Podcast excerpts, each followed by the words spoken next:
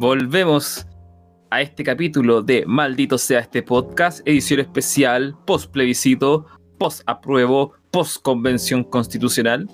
Y vamos a entrar a hablar de un tema en particular que eh, llamó la atención posterior a la entrega de los resultados de la población del padrón electoral que votó efectivamente en, en este plebiscito. En lo formal, es la votación en la que más personas han participado desde, y ahí eh, los panelistas me corregirán si me equivoco en la estadística, desde el regreso a la democracia, desde el plebiscito del 88, ¿no? Creo que hay una votación con, un poco más de participación entre medio, pero no estoy seguro cuál. Pero déjalo fácil eh, más personas que las últimas cuatro presidenciales. O sea, obviamente mucha gente fue a participar del proceso. El tema está en que, aunque la cifra de votantes haya sido impresionante de cierta manera, solamente representa el 50% del padrón electoral inscrito. Por lo tanto, la conversación que quiero que desarrollemos a continuación gira en torno a la pregunta de, tratar de descifrar, y que una pregunta que probablemente no nos estamos haciendo solamente nosotros, están haciendo todos los partidos políticos, todos los centros de data mining, eh, todas las organizaciones, de tratar de identificar quiénes son estas personas, quién es este 50% que derechamente no fue a votar. Ni siquiera que haya votado nulo, ni siquiera que haya votado en blanco, no fue a votar. Eh, dejo abierto el micrófono para quien quiera manifestar alguna idea. Yo la verdad, como siempre, con mi opinión del ciudadano promedio, a ver, yo antes de viajar a Santiago para ir a votar, que fue el día viernes más o menos en la noche, yo viajé el sábado, vi una cantidad impresionante de gente llegando al litoral. Evidentemente gente que no iba a ir a votar para nada. Tratando un poco de comprender en, en ese sentido y dando, dándome una autorrespuesta, decir, puta, estos conches madres que vienen llegando acá al litoral justo en el periodo más importante histórico de Chile, probablemente son buenos que van a votar rechazo, son buenos que no tienen interés en la política, no tienen interés en nada que realmente sea importante para nuestro país, más que ellos su propia raja y venir a tirarse unos días a la playa. ¿Qué te da esa impresión de que la gente que viajó a la playa iba a votar eh, por el rechazo? Es probable, porque cuando tú tomas una decisión así de decir, bueno, estamos después de un estallido social, después de es un hecho histórico lo que va a ocurrir por primera vez, vamos a poder votar una constitución, weón, que fue impuesta con el fusil en la, raja, y yo justo me voy a la playa, oh, me pego un viaje, me rindo una calle, me voy dos, tres días para la playa, no voto, no estoy ni ahí. ¿Qué podría esperar de un, ah. padre así? ¿Qué puedo esperar de una persona que toma una decisión de ese tipo? Es una persona que o bien eh, no, tiene, no tiene cultura cívica, no tiene educación, no tiene noción de, nada en el fondo. Pues, es ese ser humano que, que, tira la lata de bebida por la ventana, que le da lo mismo la raja, le, da le importa una raja si se contamina el país, le importa una raja todo. Ese ser humano que nosotros queremos de alguna manera cambiar, que queremos que, las, que los ciudadanos se vuelvan eh, seres conscientes que se vuelvan personas educadas para poder vivir en un país mejor. Por eso estamos luchando por un plebiscito. Si esta cuestión no es, no es un capricho de los, de, los, de los anarquistas. Aquí la gran mayoría que participó el plebiscito ni siquiera son todos de izquierda, como tratan de ver los fachos, tratan de mostrar su como que esto fue una, una organización de, de la izquierda, no es así, así como cuando partió el estallido social, los cabros que estaban tirando piedras, algunos no eran de ningún partido político, eran gente que estaba expresando su malestar de forma espontánea, entre ellos profesores, doctores, abogados. Muy elocuentemente Daniel Matamala publicó hoy día una breve cápsula en donde él describía que finalmente los resultados del, del plebiscito no era un reflejo de la izquierda contra la derecha, sino que era el reflejo de la mayoría popular versus las élites versus el, la clase eh, trabajadora, proletaria, como le quieran poner, versus la clase dominante con poder político y económico que se dedica a mover tras bambalinas el quehacer del país. Es complejo porque finalmente la gente que, que, produjo el estallido social, como digo, no fueron jamás fueron cabecillas de la izquierda ni de grupos anarquistas como puso el imbécil del presidente Piñera que, hablaba de que esto eran grupos organizados que habían quemado el metro. Tampoco nunca hasta el día de hoy todavía no sabemos quién chucha quemó el metro teniendo una weá llena de cámaras. Muy rara la weá. Entonces trataron de articular una imagen como de que el estallido social no era un clamor popular. Quisiera tocar también el tema de un, video por ahí donde sale George Jackson con, con Boric, donde los pelotudos lo entrevistan en una mesa y ellos dicen que ellos sienten que es sumamente importante cambiar la constitución y hacer algo nuevo y la cuestión, pero que ellos sienten que no hay un clamor popular. Estos pelotudos que estuvieron como estudiantes en la calle luchando, es algo que a mí no me calza, no me cabe en la cabeza. Ahora entiendo que después del cagazo que se mandaron el par de imbéciles de haber votado una ley antiterrorista sin ni siquiera haberse dado el trabajo de leerla, porque me imagino que con las millones que ganan le pagan algún asesor para que les diga sí, vote nomás, le pagan a alguien para que se lea la weá. Y los buenos después se dan el lujo de salir en un video en YouTube, que la weá está, donde dicen, ah, que ellos sienten que, que no es un clamor popular, o sea, hay que chucha el estallido social, entonces si no es un clamor popular, ¿qué quieren estos imbéciles? ¿Para qué están trabajando? las caras de alguna manera que para nosotros en algún momento fueron las caras más creíbles se transforman hoy en día en todo lo contrario. En fin, la hipocresía. La hipocresía, pues. Camilo. Un poco respondiendo a lo primero, de los buenos que se toman las días de votación, ¿no es cierto?, como vacaciones. A mí me gustaría analizar dos procesos sociales que, que ocurren en Chile, que son históricos y son como tradicionales, ¿no es cierto?, en el tema de las votaciones. Y el antecedente histórico de la oferta de alcohol en las semanas de votaciones y, previa, a las votaciones. Claro, existe la prohibición, ¿no es cierto? Se, se, impone ley seca el día de la votación. Históricamente en Chile hay una tradición de curar a la población antes de que se realicen elecciones presidenciales. Y por supuesto, todos los supermercados, día jueves, viernes, ofertas gigantescas, enormes de, de alcohol. Para que la gente se borre. Para que la gente se borre, para que la gente discuta, para que la gente se, se ponga en una mala vibra, ¿no es cierto?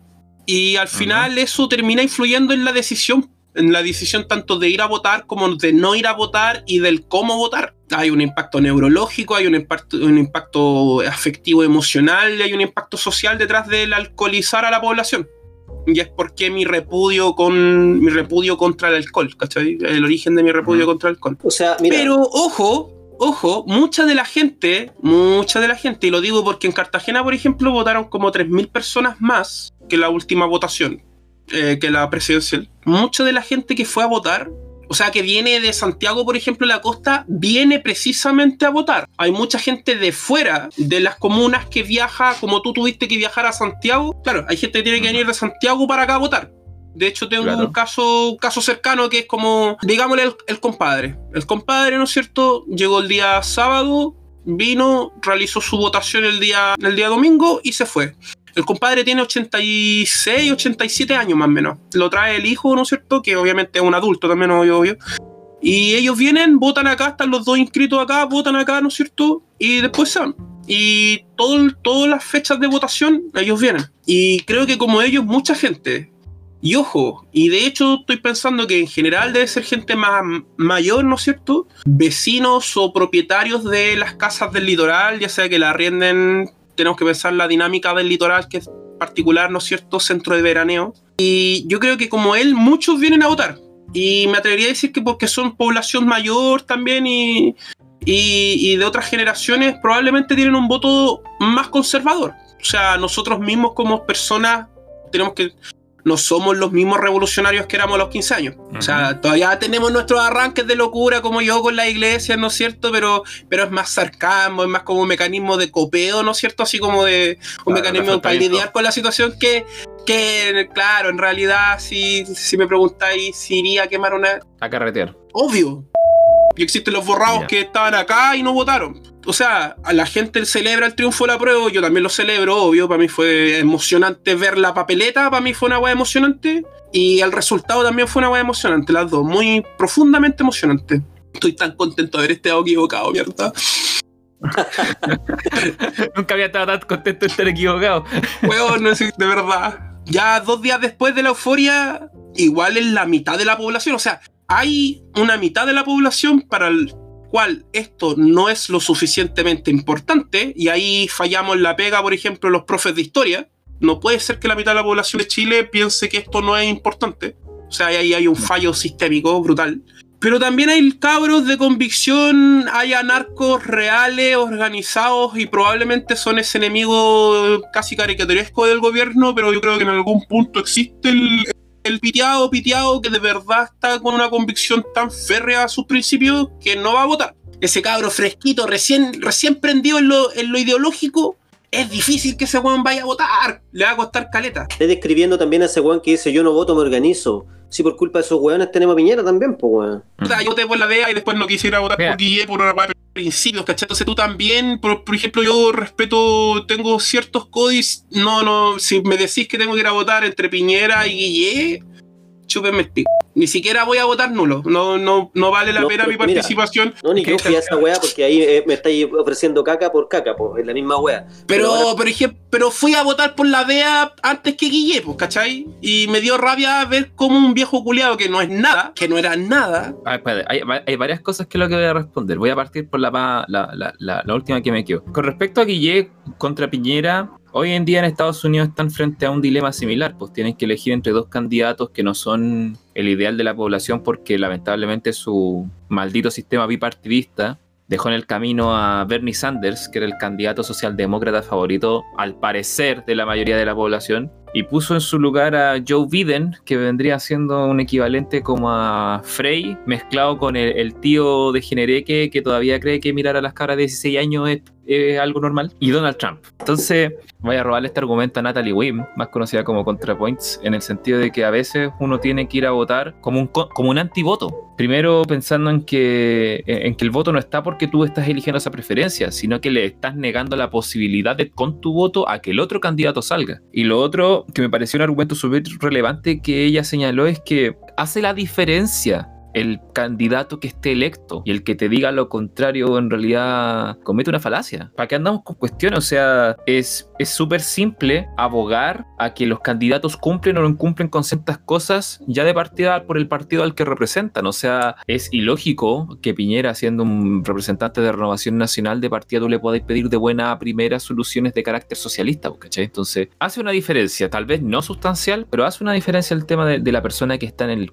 puesto. Lo segundo tiene que ver con la tesis de Ian, que tiene que ver con eh, lo- los viajeros. Me parece que es posible, pero no me parece que sea la mayoría, porque como dice Camilo, también me consta que hay mucha gente que se desplazó ese fin de semana efectivamente para ir a votar. Gente que de residente de Santiago que salió de Santiago para ir específicamente a votar a su lugar. La votación se realizó en el contexto de una pandemia. Un montón de gente no pudo abandonar sus comunas para ir a votar que probablemente hubiera podido ir a votar. Ojo ahí. Eh, hay un contexto de control demográfico completamente anormal en este momento. Y lo, lo otro con la tesis de Camilo también me parece razonable, pero me parece que es insuficiente para cubrir a tantas, per- a tantas personas. Con respecto a, ok, te creo que hay un patrón respecto a la alcoholización de la población antes de las votaciones importantes, pero no creo que sea suficiente para cubrir a cuánto, cuánto el padrón, ¿Seis mi- 13 millones de personas, 14 millones de personas. Mira, que te doy ese número desde una perspectiva histórica. Estás hablando de un país que hasta 1940 tenía un alcoholismo en los adultos de alrededor del 35 a 40%. Mi cruzada, mi cruzada contra el alcohol, pero de verdad que el alcohol, weón, es, es un veneno social. El alcohol oprime, pues, y esa es una, es una... Lo que a mí me parece sí también relevante es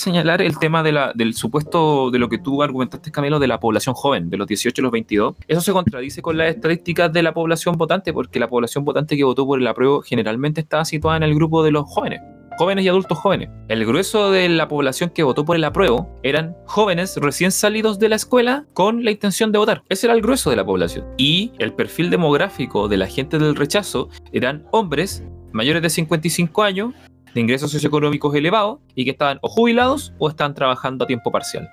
Ese es el perfil de la gente del rechazo. Entonces, Sí, pero eso es de la gente que votó. Eso es de la Sí, gente que votó. votó. Yo dije Pero de la ahora- gente ahora que que no sí. votó. ahora quiero hacer el perfil, el, el- el espejo, ¿cachai? Porque estaba hablando de los que, los que fueron a votar por el rechazo en su mayoría eran hombres y mujeres mayores de 55 años que estaban o jubilados o estaban en un trabajo esporádico de clase alta. ¿Quiénes son? Los boomers, po, los que conocemos como boomer. Ahora bien, lo que yo creo que es donde está la ironía de este asunto es que quienes no fueron a votar fueron los adultos jóvenes conservadores de Chile. Ese grupo al que apunta José Antonio Cast, al que apunta Axel Kaiser, al que apunta Sebastián Izquierdo, la alt-right chilena que se aparea indiscriminadamente con el neonazismo y el fascismo en el país. Pero curiosamente no fueron a votar. Esa es mi impresión. Yo creo que ellos fueron los que no fueron a votar. Porque los jóvenes que fueron a votar, en su mayoría fueron a votar por el apruebo. Entonces, acá hay una cuestión, me, me- me da la impresión que puede haber incluso una paradoja. O sea, el joven que se compromete con las ideologías del alt-right no es capaz de mover la raja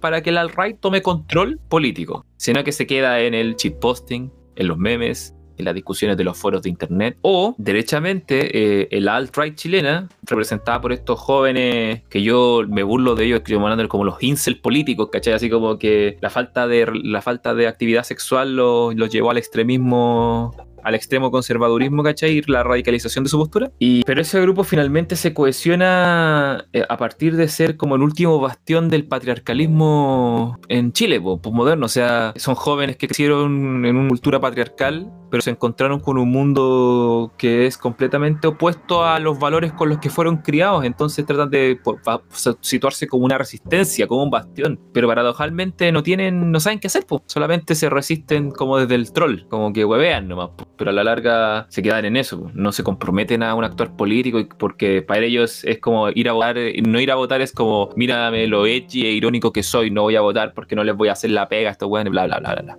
A lo que quiero ir con este punto es que me parece peligroso que haya tanta gente que esté en esta zona sin ser poder reconocida, porque es una masa impredecible y es demasiada gente como para poder decir, no, si son un grupo minoritario de personas no deberíamos tomarlo en cuenta. No, pues estamos hablando del 50% de los hueones que pueden ir a votar potencialmente. Entonces, si no tenemos conocimiento sobre quiénes son, o cómo se comportan, son radicales libres. Bueno, son locos que por 30 lucas van a ir a votar. ¿Cachai? por, menos. No sabemos cómo pueden responder, pues, ¿cachai? Entonces, como esos, Cursos, esos cursos SEMSE donde los locos te inscribí y te pasaban la plata para la micro, que hay locos que se iban a buscar la plata para la micro ¿no? y después se iban a comprar unos pitos. ¿Cachai? De hecho, yo ahora, yo creo que Ian ahí diste con una cuestión interesante porque quizá ese grupo en el que está ahí, como los que no fueron a votar, que en volar son los, los pragmatistas, pues, los pragmáticos de la política. Así como los que dijeron, va a ganar el apruebo, ¿para qué voy a ir a votar? O puede haber ocurrido que dijeron, hermano, todas las estadísticas dan cuenta que va a ganar el rechazo, ¿para qué vamos a ir? Si vamos a ganar sobrado. Y no ganaron. Porque ¿dónde, ¿dónde interactúa este grupo de la alt-right que no fue a votar? Según mi hipótesis, en internet, pues. Se compraron toda la información de internet en su cámara de eco, de que estaban ganando, de que eran mayoría absoluta, de que no, no era necesario que fueran a votar. Y no fueron, se prefirieron, quedarse en sus casas tuiteando weá y haciendo complicado meme. Y cuando se les pasó la hora ya era demasiado tarde, porque ya la señora Juanita ya había ido a votar y votó por el apruebo. Al menos esa es mi hipótesis. Eh, ¿Alguno de ustedes tiene alguna otra hipótesis, algo que crea que es relevante como señalar de este grupo? Porque a mí la estadística, por lo menos la, encuesta que entregó la, la mostraba que toda la gente de la prueba se dividía en, en, todos los grupos etarios, eran mayoritariamente de grupos socioeconómicos bajos, pero eran hombres y mujeres por igual, eran de todas las edades por igual. Pero el único grupo que no estaba representado en esa parte de la prueba eran, eran hombres de mediana edad de sectores socioeconómicos medios o altos. Entonces podría estar hablando como de los ninis, ¿o no? Los que no están estudiando ni los que están trabajando, no se están ni ahí, no van a votar, po. Los minions. los, minions no fueron a votar. Los bots, los bots de cast que tenían que ir a votar no claro, fueron. Son como minions, pues si viven en el trabajo, pues. Viven de la pega y después de borrarse, pues pega a borrarse, pega a borrarse. No tiene tiempo para votar el hombre, pues está ocupado. No, estoy, ese, ese, ese huevoneo, ¿no? Él, no estoy ocupado, no estoy trabajando. tiene dos modos, tiene modo estoy ocupado, hermano, llame para la casa. Sí, dos modos. Trabaja 58 horas al día y el fin de semana lo pasa borrado y se queja de que no tiene tiempo libre el domingo en la tarde. Estaba hablando de ese, de ese sujeto, ¿no? De ese, a ese sujeto estaba apuntando, ¿no? El que no fue a votar. Porque, aquí estamos empezando como a cruzar cales, o sea, estaba hablando de son sujetos hombres y mujeres de clase media y clase alta que no fueron a votar porque no estaban representados en la encuesta de la Academ respecto a los sectores socioeconómicos que votaron por el apruebo. ¿Quiénes son estas personas? Yo creo que todos sabemos quiénes son estas personas, Todos conocemos a alguien así. Ahí que, que, probablemente no estamos visualizando un grupo de, altos sectores socioeconómicos, pero que son finalmente buenos ignorantes igualmente, porque el hecho de tener plata no te hace un buen culto, preparado, ni mucho menos. Y por otro lado tenemos... Estamos hablando del facho pobre. Tenemos, no estoy hablando del, del facho en general, del buen con plata, ni siquiera el facho. El weón con lucas que el weón no tiene una formación porque el hecho de tener plata no te hace culto, ni preparado, ni consciente, ni nada de eso. El otro loco es la población. Imagínate la cantidad de adultos que, que hay en las poblaciones en este minuto que algunos están en situación de droga, en situación de calle, que podrían votar y tampoco lo hicieron. Es que estaba, es que lo que la CADEM muestra que la gente de sectores socioeconómicos bajos es el grueso de la gente que fue a votar por el apruebo. Sí. me parece interesante que eh, veamos la cifra concreta, ¿cachai? Porque. Ojo, en este país también hay un montón de gente que no va a votar. Bueno, está borrado, ¿cierto? No está ni ahí con votar. Hay gente que lo hace por principios y ideología, independiente que estén a favor o en contra de la idea, existe. Así como yo no voto y de hecho, yo lo apoyo. Yo soy un tipo de esa persona. Yo si veo una elección entre dos piezas de mierda, no me reservo el derecho. De verdad que me reservo esa parte de mi soberanía. Y también hay gente que está en otra, pero en otra, absolutamente en otra. Ojo, hay un montón de gente que podría perfectamente no haber ido a votar y que está pensando en, en sus vacaciones en Europa, en sus inversiones en bancos, en paraísos fiscales y que no está absolutamente ni ahí con esto. O sea, hay gente que se está yendo hace rato. Estaba hablando de anarcos capitalistas, Cabilo. ¿Tú crees que los narcos fueron a votar? No, me queda claro que esos buenos no van a votar, le importa un pico el gobierno ya, que Ya, pues ellos son los reales anarcocapitalistas. Sí, no, estamos claros. O sea, hay, un grupo ahí que no declara impuestos, que no existe porque están viviendo en la misma. Son los que mueven cantidades groseras de plata y además alteran, alteran a la población completa a realizar su ejercicio. No, o sea, ojo, no subestimamos el poder de los narcos y no subestimemos el poder de las iglesias. Ya, pero una iglesia, pero la iglesia estaban haciendo el llamado a votar, pues al menos esa era Hay, Pero no todas, no en todos los lugares funciona igual. Hay iglesias que son más bien autónomas, locales y son una chiva para blanquear y vender weá adentro y tienen el rebaño ahí de, casero. No, no, no todo funciona como en Santiago. ¿Cachai? No, no, nadie fiscaliza estos huevos. Entonces hay un montón de filtros por donde se te va filtrando el 50%, pues, ¿cachai? No, no es tan fácil de identificar porque son demasiadas variables para, el 50%. llamarían datos ciegos, pues, ¿cachai? De la prueba tenéis la información, pues, o sea, de los votantes tenéis la información. Podéis sacar claramente el perfil quién votó apruebo, quién votó rechazo. Pero de los que no votaron, estáis trabajando con demasiados datos que no podía observar, que no tenéis para observar. Yo estoy seguro que en este país una población entera, una, una comunidad, una población, una toma de, no sé, 10 familias, yo estoy seguro que en este país una toma de esas características no fue a votar porque el narco del local del lugar o el bastardo de la iglesia del lugar les dijo que no podían ir a votar, que no tenían que votar. O generó el ambiente social para que eso no ocurriese.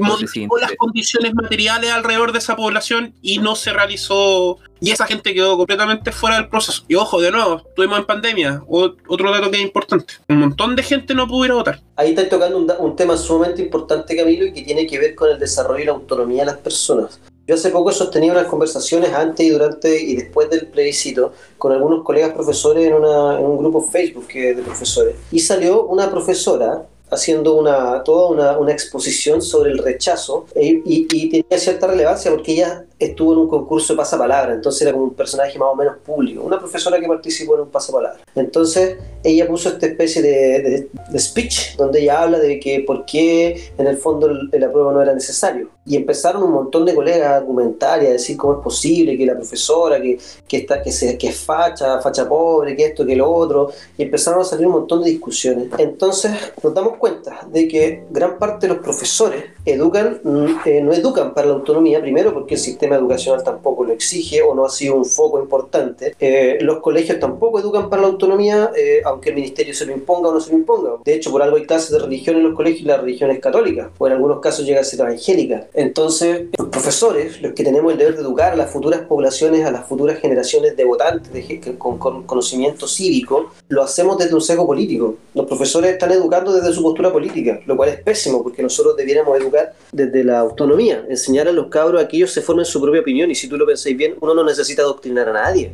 Cuando tú enseñáis la historia a la luz de lo hecho, eh, a, la, luz de los hallazgos científicos, la, la verdad y, los hechos hablan por sí solos y el joven se forma su propia opinión. Entonces, ahí es donde nosotros tenemos una deuda importante y tenemos un deber como, como educadores y como, cómo formar a estas, a estas masas sociales que son volubles frente a un pastor de iglesia que les puede decir lo que es correcto, ¿no? Frente a un narco que se hace, se cree Pablo Escobar y empieza a ejercer dominio sobre las personas. Frente a un profesor que habla a sus alumnos, frente a un colegio que te prohíbe tocar una canción de Víctor Jara porque el colegio de mierda es milico. Entonces estamos frente a una situación terrible y ahí es como, es, fatal lo que ocurre porque finalmente nosotros tenemos el deber de formar un nuevo ser humano de formar un- una criatura con conciencia cívica, con respeto por el medio ambiente, con conciencia social, y eso es deber de los colegios. Toda esta masa de hueones que algunos, como bien dices tú, viajaron a lo mejor porque sí tenían que votar en el litoral, pero hay un montón de hueones que le importa una raja, y esos hueones son hijos de nuestra educación, son hijos de la constitución del 80, son hijos del modelo neoliberal, y nosotros tenemos el deber de cambiarlo, y no porque seamos de izquierda o de derecha, de hecho yo no soy, no,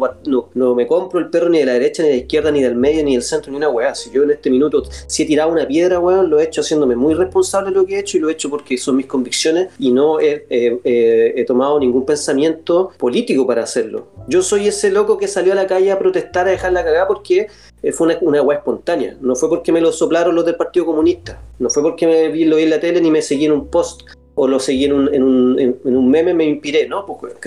Entonces, creo que tengo el deber de educar a las futuras generaciones desde chiquititos en el deber de ser autónomos, de formarse una opinión propia y de que obviamente se hagan responsables de ello. Y eso significa que también en un plebiscito como este los locos van a tener conciencia y van a ir a votar. Y no van a estar dentro de esa masa crítica de hueones que son vulnerables, pues, son totalmente faltos de, criterio a la hora de tomar una decisión, sino que lo entregan en manos del pastor, la entregan en manos de lo que dice la tele, la entregan en manos de lo que sale en el Facebook. Y esas weas moldean sus decisiones. Tenemos un país con una capacidad autónoma reducida, intencionalmente, obviamente, desde la formación, del- de- desde la educación que se impuso después del gobierno militar para adelante. Es decir, eso, eso salta a la vista. Si tú ves la participación ciudadana, los estudiantes de enseñanza media fueron, algunos fueron sacados de sus salas y acribillados por los milicos. ¿Por qué? Porque los cabros en enseñanza media ya tenían ideologías, weón. Hoy día preguntan a un cabro octavo, primero medio, puta, con cuál weón sabe del partido de fútbol, po. Son muy pocos los cabros que en la enseñanza media están teniendo una formación cívica y tienen una opinión propia.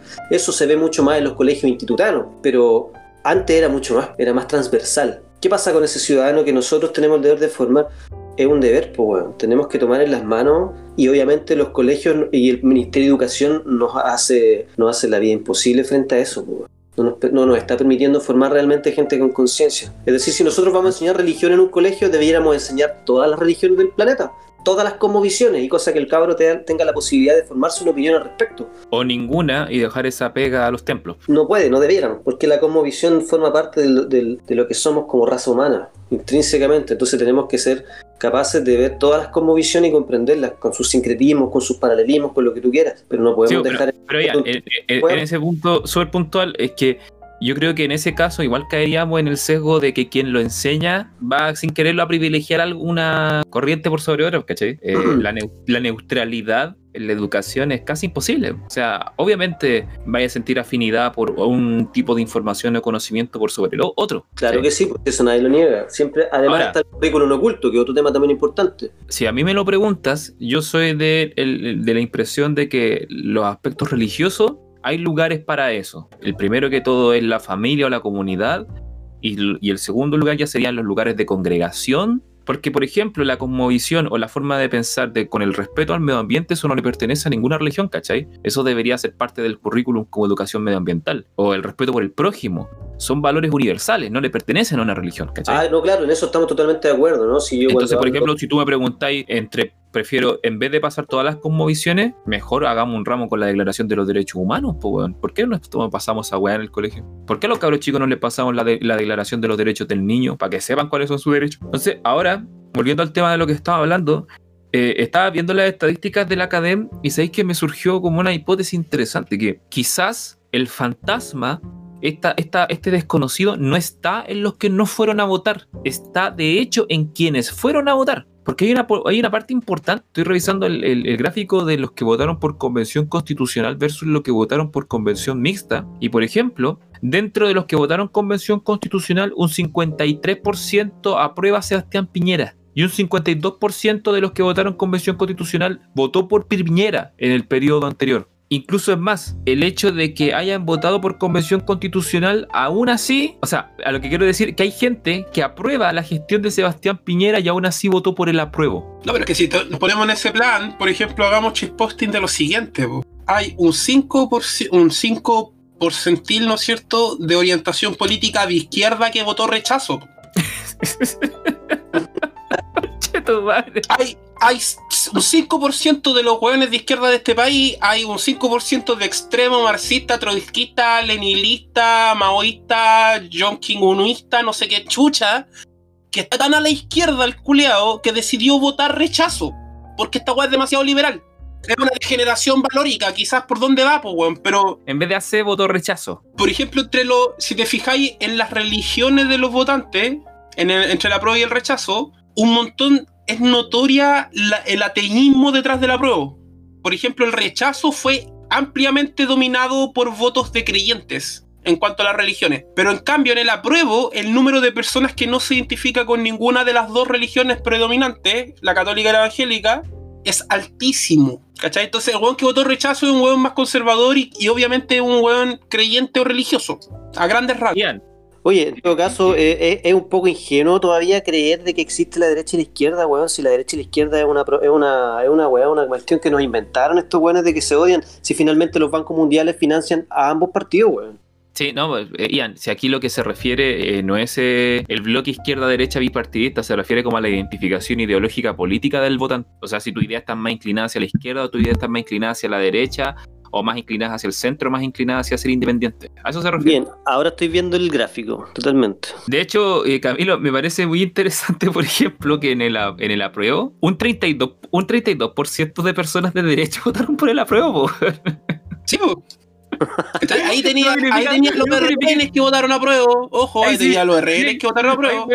Yo conozco a un UDI que votó a prueba. O sea, mira, es que aquí da para pensar dos cosas. O la cámara de eco, la presión social es tan fuerte que solamente en la intimidad de la urna pueden decir lo que realmente piensan.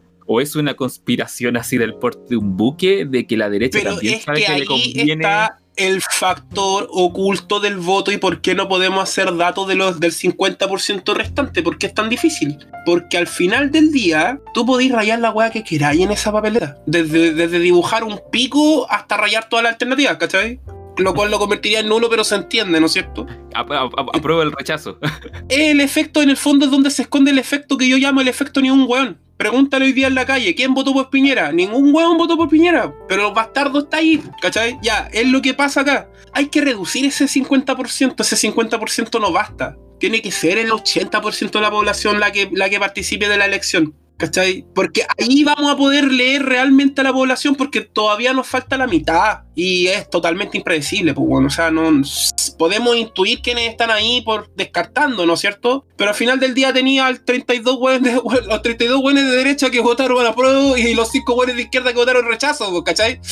Entonces ahí se te va se te va desarmando la estadística, pues, ¿cachai? Está el factor emocional, está el factor ideológico, pues. Como por ejemplo una persona emocional y muy ideológica como yo, hay elecciones en las que no va a ir a votar nomás, pues, bueno. Oye, y sin embargo, obvio que está el factor cultural, si finalmente los buenos de, de, de derecha, entre comillas, los que son económicamente acomodados, han tenido más acceso a la cultura, pues, weón. son buenos más preparados y saben que finalmente la opción que, que es dar un plebiscito en, en apruebo es realmente una cuestión necesaria, ¿cachai? No un capricho de la población. Necesitamos leyes medioambientales, También. necesitamos la educación. Entonces estos hueones que han tenido acceso a la educación, que han viajado a Europa, que han, desde chicos han tenido acceso al teatro, han tenido capital cultural, los locos se han dado cuenta, pues, weón. Independiente de que los locos a lo mejor de su color político signifique votar rechazo, pero es gente más preparada, pues, weón. Entonces, eso implica también darse cuenta de que hay que cambiar la historia, weón, y no por un capricho político de que la izquierda o la derecha, esa weá ya es secundario. Ya se vio que en el estallido social no fue ni la izquierda ni la derecha, fue la gente autoconvocada y punto. Entonces, esa esos weones de, de derecha en el fondo o de o de altos sectores económicos acomodados que votaron eh, a prueba, yo creo que viene de ahí un poco su voto a prueba. Hay un video a todo esto también de una cuica, ultra cuica, que los pacos la sacan del auto y la paca le aforra, pero con todo. No sé, ¿tú crees que esa, esa loca no quedó con ganas de votar a prueba? A la gente que nos está escuchando está disponible la, encuesta de la página de academ.cl, se llama Post Plebiscito, que hace un perfil bastante interesante sobre la- las características de la población votante, tanto de la prueba como del rechazo, así como de quienes votaron con la, convención constituyente versus la convención mixta. Y yo creo que aquí en, en este gráfico, Camilo, si tú lo podéis copiar al, al, al Discord, te lo agradecería mucho que se da esa tendencia que estaba en la propaganda, o sea, el 80% de la gente que rechazó, rechaza una nueva, o sea, perdón, el 80% de la gente que votó por la convención mixta, eh, votó por el rechazo, o sea, rechazaba una nueva constitución. Está, claro que se digo rechazo y rechaza también para votar mixto. Pero lo- los gráficos aquí, la, la población como que se cuadró, así como en, en todos los frentes era, estaba claro que independiente de la opción que ganara, había que tener convención constitucional y no convención mixta. Y creo que este gráfico delata una cuestión que es súper, eh, que se, se sabe de casi de perogrullo, pero que los datos dan cuenta que en Chile la gente no confía en la clase política. La gente no confía en sus líderes políticos, en los diputados, en los senadores, en el presidente, en los ministros, no confía en ellos. Y el hecho de pensar de que participen en el proceso de la elaboración de una nueva constitución es espantoso, independiente del sector ideológico en el cual tú te sientas identificado. Para la derecha tal vez no tanto porque no fueron, no fue- fueron los menos que votaron por convención constitucional y fueron los que más votaron por una mixta, pero pareciera ser que tanto el centro como la izquierda como los independientes están completamente de acuerdo que que participen diputados y senadores en el proceso es una aberración. Y en lo personal comparto esa postura. O sea, Oye, yo creo, yo creo que ese dato es importante. Yo creo que muchos de, los de los de derecha que votaron por el apruebo lo hicieron pensando en que iba a ganar la convención mixta. Y que ahí, También, ahí es donde ellos iban a jugar todo el todo, el todo por el todo, weón. ahí estaba la. ahí estaba Ni la tanto, pillería. porque si, si te ponía a pensar, igual hay un 41% de, de, derecha, de derecha que votó convención constitucional. pues, O sea, igual es casi la mi- eh, el 40%, pues bueno, no. O sea, bueno, la derecha tira la talla de que el Frente Amplio se vive desarmando, pero, weón, miren su votación. Sí, es al, final, da, da- al final da la impresión que la derecha más conservadora fue la que finalmente se cuadró con el rechazo y con la mixta, po, que vendrían siendo todas estas personas eh, jubiladas. Mira, de hecho, si tú observáis los gráficos del rechazo y de la mixta, el grueso de la población son jubilados, pues, weón. Gente mayor, mayor de 55 años, y, y de que se declaran jubilados. Oh, lo encontré. Ya encon- encontré el patrón, weón. Ya sé que les votaron por el rechazo. Aquí usted tiene que insertar el GIF, ¿no es cierto?, de los cálculos matemáticos así sobre la pantalla. La cabeza El- de Sebastián. Sí. Los milicos, po, weón. Ellos votaron por el rechazo y la mixta. Los milicos se jubilan a los 45 años en promedio, por eso figuran dentro de los jubilados, in- in- incluso estando mayores de, como mayores de 55 años, pues, ¿cachai? Y pueden sufragar los militares. yo conozco un Paco que Sí, po. votó a prueba, hermano. Yo conozco un Paco que votó a prueba. Ya, pero, pero eres la excepción. Y es un Paco joven. Es un ex, es un ex estudiante mío que entró a, a- a Carabinero ¿Quién se metió los y pacos? me, y me con- Sí, sí, tengo un ex estudiante que es Paco. Es fallado, pero no le tiro la broma. Él votó a prueba. y de hecho, y de hecho, él es de la opinión de que la institución tiene que cambiar. Y él es de la opinión de que él y dentro de él, compañero, y hay un montón de gente dentro de la institución que quiere que la institución cambie. Así como que ya la, la están vendiendo. Ni siquiera eso, sino que, sino que él, lo, él lo describe como van a nacer, no sé, pues, nuevas familias militares, por ejemplo. Porque ahí hay un tema de análisis, pues, la- los milicos cómo votan. Y los clanes militares y las carreras militares de mierda que tienen, los milicos, las escuelas de oficiales y todo ese negociado de, Claro. de- de transmisión de favores y clanes. Ya, pues los que están abajo, los, los pelados, los brigadieres, ¿no es cierto? Los hueones que, los, los que hacen la pega de oficina, todos esos hueones, también están chatos, pues weón. Igual que en un municipio que el alcalde lleva Bernardo 16 años con lo suyo, el weón, claro, es parte de la institución, pues, pero no, no se está llevando nada, pues, y no tiene la oportunidad de crecer dentro de la institución, tam- también está choreado, pues, weón, ¿cachai? Ojo ahí. Hubieran agarrado por, lo por último un pedacito de la torta de los millones que se robaron los culiados, estarían calladitos. po. Claro, pues por último, pero es que no pasa, pues. Lo que pasa es que hay un montón de güeyes que también hacen la pega de, de los Perkins como todos nomás y está viendo cómo los de arriba se comen la, la torta guatona. Imagínate, en, en mi barrio antiguamente donde yo vivía en San Ramón había un líder que lo hacían PR todos los 11 de septiembre. La weá lo saqueaban completamente. Hasta que de repente se estableció un piquete de carabinero, una micro completa, al lado del supermercado. Obviamente, esa weá es un, es un, es un billete gordito que el weón del supermercado, en este caso el Walmart, es el el de líder, ¿o no? Ese weón le está pagando millones de pesos a un alto mando carabinero para que el loco le ponga un piquete de pago a cuidar la weá del supermercado. Y ese billete gordo no le está llegando a la weonado que está parado ahí en la micro agarrándose a palo con la gente de la población, pues no le está tocando ni uno. Ese está ganando el mismo sueldo. Y si yo te propusiera el caso contrario de que ese weón en volar le andaba pagando a los weones que saquean el super para cobrar el seguro, Puta, también puede ser, pero es que en este Ese es caso. el tema. Y yo creo que esa es la población que no está representada en estos gráficos. Son los oportunistas, pues, a los que no les pagaron las 30 lucas para ir a votar. A los que no les pusieron el bus de acarreo para ir a votar. Por lo que dice Camilo, el contexto de la pandemia cambió las reglas del juego. No podía andar acarreando gente en los buses porque habría sido demasiado obvio, pues. No, no estaría respetando las reglas del distanciamiento social. Es decir, No en este caso la pandemia nos benefició. Sí, pues, no, no arrastraste gente a votar pagándole 30 lucas, ofreciéndole colación, pues. No tenía ya 15 Ojo. apoderados de mesa instalados por, por mesa, ¿cachai? Vigilando la weá, pues, ¿cachai? Como lo hacía el alcalde Sí. Tabo, ahí a la- a la- al sindicato de vendedores de Berlines de no sé cuántas playas. Y el alcalde, y el alcalde del de Cartagena y del Quisco y del Algarrobo y de Santo Domingo y así funciona la weá, pues. Si así funcionan las votaciones fuera de región. Claro, nadie lleva weones de región a votar a Santiago. Pero de Santiago sale un montón de gente a votar para acá. Ya sea porque le prometen sitio, porque le prometen cupo en el colegio al cabro chico. Los oportunistas, pues. Nadie, nadie había, no había una ganancia secundaria con esta weá. po. Ojo, yo soy de la idea de que si hubiese votado una población, un número mayor de personas del padrón, la diferencia entre el apruebo y el rechazo sería cada vez más estrecha. Y yo creo que en un caso de una votación de patrón completo o sobre el 90%, ahí vuelvo a mi tesis errada, menos mal que estaba errada, pero ahí yo creo que recuperaría mi tesis errada de que o el apruebo ganaba con muy escasa diferencia o incluso podría haber una- un, un- un triunfo del rechazo. Ese 50% desconocido a mí me da mucho miedo porque todavía falta la votación de salida. Quedan dos años todavía para que esto ocurra. ¿Esos son tus comentarios finales, Cairo? Sí, yo creo que con eso Ya. cerramos. Ian, tus comentarios finales. Tenemos una tarea enorme por delante. Yo estoy muy feliz con lo que, con haber eh, triunfado después de haber estado hoy en la calle, pero tenemos la tarea más importante, que es empezar a, a generar de aquí en adelante un sustento desde la pedagogía, desde la educación ciudadana, no solamente en los colegios, para que esto tenga, tenga sentido. No, no- la tarea no ha terminado, estamos recién dando el primer paso. Y nos queda la tarea más dura todavía, con todo el miedo y todos los fantasmas que podamos tener. Los mismos fantasmas que tenían algunos que no querían votar porque no confían en la clase política. Entonces sentían de que esta era un fraude, de que no, no, iban a, no iban a meter el dedo en el ojo, que íbamos a ir a votar al peo, que fue lo que yo sentí durante toda mi vida y que por eso nunca participé de una votación presidencial. Entonces creo que ahora tenemos la tarea más dura, pues, que es sustentar esto con conocimiento, con ejercicio cívico en las calles, manteniendo los cabildos, manteniendo la calle, tomándose la calle todavía, no en un sentido de protesta eh, barricada, sino que ahora en el sentido artístico, educativo, de, de to- retomar los espacios públicos como un lugar donde nosotros nos tenemos que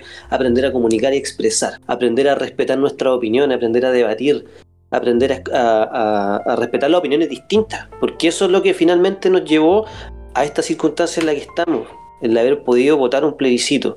Y ahora eso hay que sustentarlo manteniendo una educación aquí, de aquí de por vida. Mis palabras de cierre son más bien una advertencia. No puedo evitar, no puedo evitar pensar, analizando, bueno, con lo que respecto a lo que comentó Camilo, que tiene que ver con este, lo peligroso que es este 50% no reconocido, que está en tierra incógnita. Me llegó un, un extracto como del arte de la guerra que me hizo acordar, que hay una parte en que- donde dice, si eres fuerte, muestra debilidad, y si eres débil, muestra fortaleza. Tzu, el arte de la guerra. Sun Tzu, el arte de la guerra. Entonces me daba a pensar, ¿y qué tal si efectivamente la gente que efectivamente no quiere una nueva constitución no fue a votar en esta para que salga el apruebo y haya un, un simulacro de nueva simulación para finalmente cuando la votación de salida sea obligatorio manifestarse en bloque y rechazar esa nueva constitución para que en la historia quede establecido de que hubo un proceso de tratar de cambiar la constitución y la gente puso que no, lo rechazó. Entonces a la larga ahí cambia el juego, po, porque no es que no se pudo,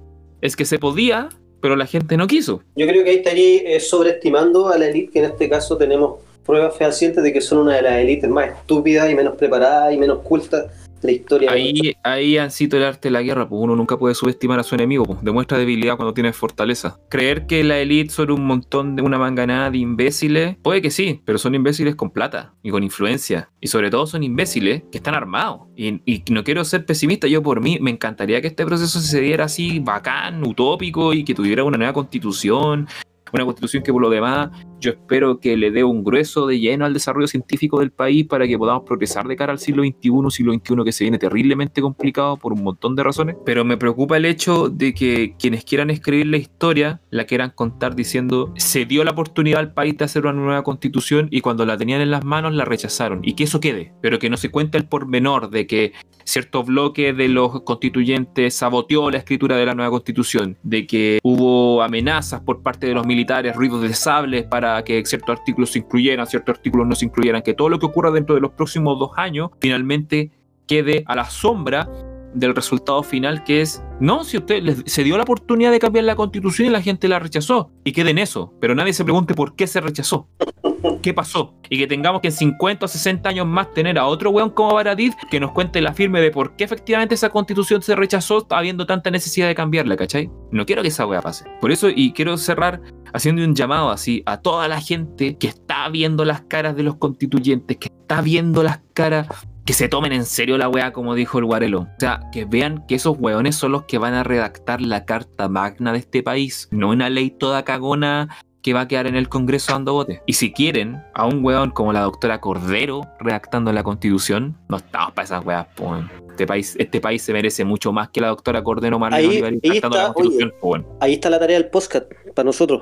Informar, educar, preparar todo lo que se viene ahora. A eso me refiero con que nos viene lo más duro, que es mantener la calle tomada, mantener a la gente informada, mantener a la gente educada desde el colegio y desde la calle. Y eso no Sí, es sí, de- adoctrinar, es, ent- es enseñar la historia a la luz de los hechos. De hecho, y con esto quiero que cerramos la sección, de hecho yo tomé en lo personal un voto con respecto a este podcast y con respecto, y espero que lo compartan conmigo, de que este podcast tiene que seguir, Un voto de castidad. una- tiene que seguir, aparte de un voto de castidad, que, que nos hace falta, eh, para que dejemos de transmitir enfermedades en nuestras comunidades, un voto de escepticismo, de que miremos con escepticismo los rostros que se están apareciendo, miremos con escepticismo los movimientos que se están gestando, porque ya a la gente la han engañado antes, y no es de extrañar que traten de engañarla de nuevo con esta cuestión. Esas serían mis palabras de cierre, señor. Absolutamente apruebo. Así que, de todas formas, yo aprobé, voté por convención constitucional. Mi mesa estaba vacía cuando fui a votar, lo cual fue muy satisfactorio. Y me demoré 5 segundos a diferencia de Giorgio Jackson. Aprende, Giorgio,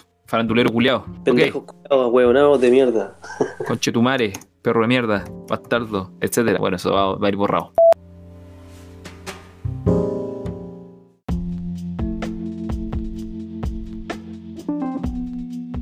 Buenos días, buenas tardes o buenas noches a quien sea que nos esté escuchando. Sebastián al habla. Bienvenido a esta sección llamada Maldita sea esta donde realizamos una conversación amena, ligera, eh, no tan pauteada. eh, y en este momento estoy acompañado de los representantes de la zona del litoral central. Primero paso a saludar a aquel que vive más en el surrealismo que en el mundo real, el erudito archimago, el señor Ian. Buenas noches, buenos días, buenas tardes a todos los audioescuchas de todo el planeta, incluso a aquellos extraterrestres que nos están escuchando en la biosfera. Esperando que sea una excelente semana con una excelente noticia con la que partimos hoy día, que es la prueba del 10%. Vamos a pasar a eso inmediatamente cuando terminemos los saludos. Y también aprovecho de saludar a quien no- me- nos acompaña, el hombre que trata de unificar la ciencia y la fe en un solo cuerpo teórico. Buena suerte con eso, el señor Rolando. Hola a todas, a todos. eh, mucho gusto de estar nuevamente aquí. Agradezco a la vida por esta existencia tan humana, presente, carnal, muy carnal, en la cual estamos viviendo. Así que me alegro de todo eso. Oye, eso te salió como mexicano, órale carnal. Esa era la idea. Esa era la idea, que estamos detectando que hay muchos audio escuchas en México. Me lo dicen por interno. ¿Ok? Sebastián, ¿dónde hay, hay gente que nos escucha? ¿Fuera del, de, fuera del planeta o fuera de esta galaxia? No sé. Vamos a compartir con nuestra audiencia alguna, algunos datos curiosos antes de pasar a revisar como las noticias que durante la última semana hay, hay, hay harto material, sobre todo material que surgió el día de hoy. Sebastián, Dígame. disculpa que te interrumpa. Hay así como las empresas a fin de año hacen un inventario y hacen una, una memoria respecto a cuál fue la situación. Creo que aquí hay a sincerar. empleados de forma injustificada. Claro, hay que sincerar eh, cuáles son nuestros números. ¿Cuánta gente nos escucha? para Imagínate si yo soy, no sé, pues si nos escuchan dos personas, yo soy una de esas, me voy a sentir, puta, yo represento el 50%. No sé, lo veo de una forma. Te digo inmediatamente, tenemos hasta la fecha un total de 757 reproducciones, una audiencia total estimada de 30 personas y durante los últimos 7 días nos han escuchado tres audio escuchas diferentes. Esas son las cifras hasta el momento. Tuvimos Eso. Mira, mira. tuvimos un pic de sintonía durante la semana del 21 de octubre y el 27 de octubre, cuando deb- debutó Autopista al Plebiscito, parte 3. eh, Muy buenos capítulos. Donde, que- donde una gente se pegó una maratona ahí parece, porque escucharon todos los autopistas al plebiscito de una. Y eh, hasta el momento, nuestro capítulo más escuchado sigue siendo Relaciones Laborales. Aquí sigue que al que esté escuchando maldita sea esta previa y que no lo haya escuchado, vaya, que probablemente es lo mejor que hemos realizado. La fecha. Oiga, vaya, no pierda tiempo en este capítulo, vaya No directamente a ese que es el bueno. Vaya- Vaya ese. La antipromoción. Maldita, maldita sea esta promoción. Claro, saboteándose a sí mismo el podcast. Así como, ahora si escuchar esta weá, escuche el capítulo 15, que es el único que vale la pena. No, pero mira, lo que, lo que aquí es importante anunciar que los gráficos dan cuenta que estamos recuperando la curva que habíamos perdido después del capítulo 15. Escucha, ¿nos Estaba- parecemos al COVID, Sebastián? Sí, estamos en la segunda ola del capítulo. Estamos, estamos en camino a, Oh. nuestro segundo, a nuestro segundo gran hit. Para no hacer un, un podcast de One Hit Wonders. a recibir nuestro membrete de, de platino. Bueno, te diré que la audiencia se ubica mayoritariamente en Chile con un 72%, en particular en la región metropolitana, en la región de Valparaíso, Antofagasta, el Maule y la Araucanía. Y eh, al- hasta el momento no tenemos audiencia en otros planetas. De hecho, aquí me lo dice. No puedo creer en qué me metí, pero me sale la estadística de en qué planetas nos Otro escuchan. planeta. Te lo 100% prometo, en el planeta Tierra. te lo prometo. Voy a mandar la foto al WhatsApp.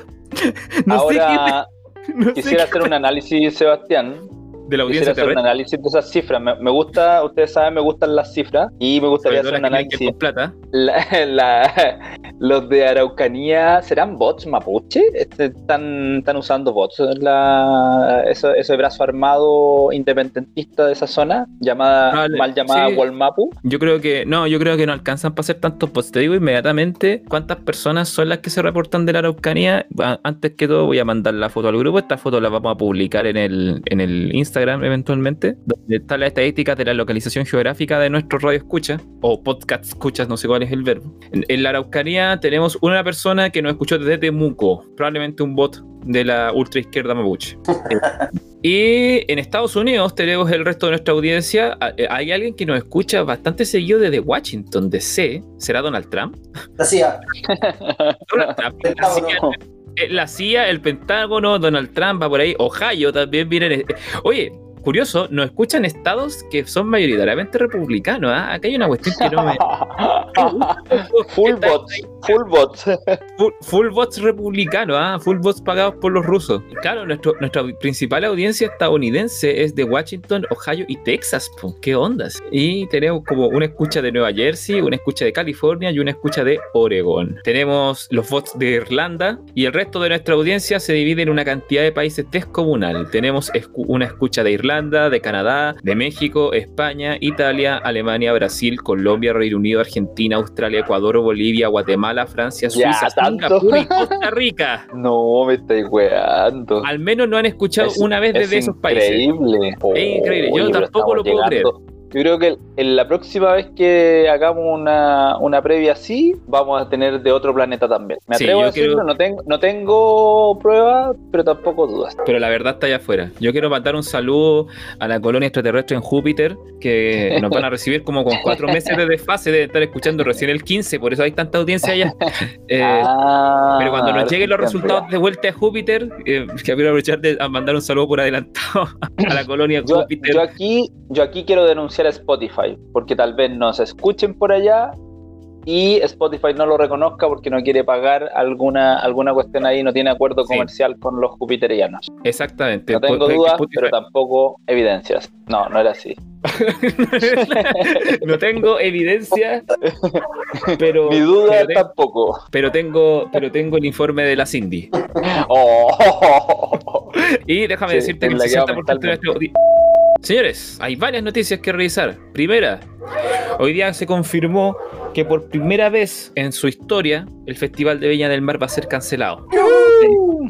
La edición del 2021 a razón de la pandemia del COVID, eh, se decidió finalmente por no ser realizada y en los canales de televisión están barajando alternativas del estilo de hagamos un programa en vivo, eh, puras estupideces. Eh, bueno, me, por la reacción que tuvieron al momento en que lo dije, asumo que es bastante satisfactorio para ustedes, para mí también. A ver, yo tengo mi, mi aprensiones con el Festival de Viña porque eh, siempre los tipos se caracterizan por traer alguna estrella, así, pero de carácter mundial.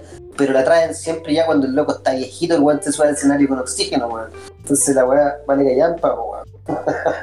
Sí, con Rafael, así o con la orquesta no cantando nada. Yo no Yo- estoy de lo- acuerdo lo- con Ian, yo no estoy de acuerdo con Ian, a mí me encanta el Festival de Viña, que vuelva Bodanovich, que vuelva la Pati Maldonado y que vuelva toda esa época en la cual hombres de bigotes, hombres de la época de oro del Festival de Viña, donde venía, por ejemplo, esos chiquillos que eran de policía, la policía. No sé cómo se traduce exactamente, pero yo les digo de policía. Y la matiné humorística estaba a cargo de Ron Corretes. Excelente. Oh, Excelente. Y Coco Legrand, un joven Coco Legrand. Hermógenes Joven, joven, joven, fachito Coco Legrand. Y con una canción censurada, ¿cuál era? La de Nino Bravo. Libre, como el sol cuando amanece, yo soy libre. No, ¿no se acuerdan? Son Bueno. una mierda de personas ustedes. Los odio con todo mi corazón. Yo no había nacido por Rolando, todavía Uh, yo nací en democracia a yo diferencia tampoco, tuya. yo, ta- yo tampoco, Sebastián, pero es parte de la historia de este país. Te pido que Ya, vayas yo- a leer un poquitito antes de hablarme nuevamente. Sí, voy a En leer. buena porque onda, sí, quiero- por sí, favor. voy a ir a leer porque no quiero quedar en ridículo. respeto. Eso, me parece, me parece. Eh, yo lo único que puedo decir es que, señora Reginato, se le acabó, como dijo el presidente Piñera, se le acabó la fiesta. Ya no va a poder traer a los artistas favoritos de su lista de Spotify. Ya no se va a poder dar en el gusto de traer al artista que más, que, que más ha escuchado durante el año. Ya no va a transformar Oye, el Festival a- de Villa en su rocola personal. Oye, pero la, la tía Coti, la tía Coti, como le decimos las personas cercanas a ella, Del círculo. eh, del círculo cercano, sí, del círculo más cercano a ella, eh, la admiramos, la admiramos Sebastián porque ella hizo ocho años en uno. Es una persona, y, y todos con siete, puros siete. Hacía todo perfecto la, la tía Coti para sacar su cuarto medio. La Así que meta. la, la admiramos, la admiramos. Como dice ella, la al- admiramos. Tiene algunos problemas ahí en el léxico. No, de, de hecho, yo creo que Virginia Reginato es la única, la persona que más rápido en Chile ha pasado de cuarto básico a cuarto medio. Es un récord digno Es de. admirable, admirable. Debería ser Sí. estudiada por, por el récord Guinness. Yo creo que hasta Sí, yo creo que, yo creo que Harvard, el MIT eh, eso. El, y otras tantas el, escuelas. el Imperial College of London. Como yo Por les favor. dije, a ustedes se les inflamaron la- la- las papilas gustativas. Pero bueno, eso lo vamos a discutir en otro momento. Lo importante es, segunda noticia de la semana importante, en estos momentos, señores, está internada de urgencia la vieja por una complicación respiratoria. Eh, de todo corazón le deseo que esté sufriendo mucho. Y la pregunta que les quiero hacer ahora, para que quede, para que quede ahí constatado, siendo las 22 horas con 10 minutos del día martes 11, 10 de noviembre, ¿se muere esta vez o no? Ian, Crucemos los dedos, pues, weón. Pero ya jueguesela, ¿se muere o no se muere? Yo cruzaría los dedos para que se vaya a Cortina luego y. O bien para entrevistarle y preguntarle qué hacer con tanta plata. Rolando, Yo creo que es inmortal ella. No hay ninguna posibilidad de que algo la afecte. Ella es como el personaje final, final, final. O sea, tiene, ella tiene que morir junto con el universo. ¿cachai? Así como Thanos, una cosa así. Entonces tiene que tener esa, esa relación. Claro, como que en ese momento ella desaparece junto con el tiempo y el espacio. Se va a condensar el tiempo y el espacio en su alma y va a descansar todo eso, si es que le podemos llamar descanso. No, no Esa es mi que, teoría, Sebastián. hay que mantener la vida hasta el final. Yo creo que ese es el, des- el gran desafío para los En médicos. realidad no es mi teoría, sino que es mi hipótesis, disculpen. Me, me mal. sí, com- me- convertiste una hipótesis es- en teoría de la noche a la mañana sin pruebas sí, sí, es, Rolando. que, es que yo sé, es que yo sé Me- que yo sé que no tengo pruebas, pero tampoco dudas. yo, yo estoy muy decepcionado. Rolando. Que la mantengan viva y cuando se esté, esté viendo así como el túnel, la luz, esté a punto de darle la mano al viejo culeado, así como mi amor, te extraño tanto, ¡pum! La revivan de nuevo, así con un, con un shock de desfibrilador. Con la esfera del dragón. La mantengan ahí una hueá, un respirador mecánico y hasta que se empieza a podrir, se cae y se mete en su propia mierda. No.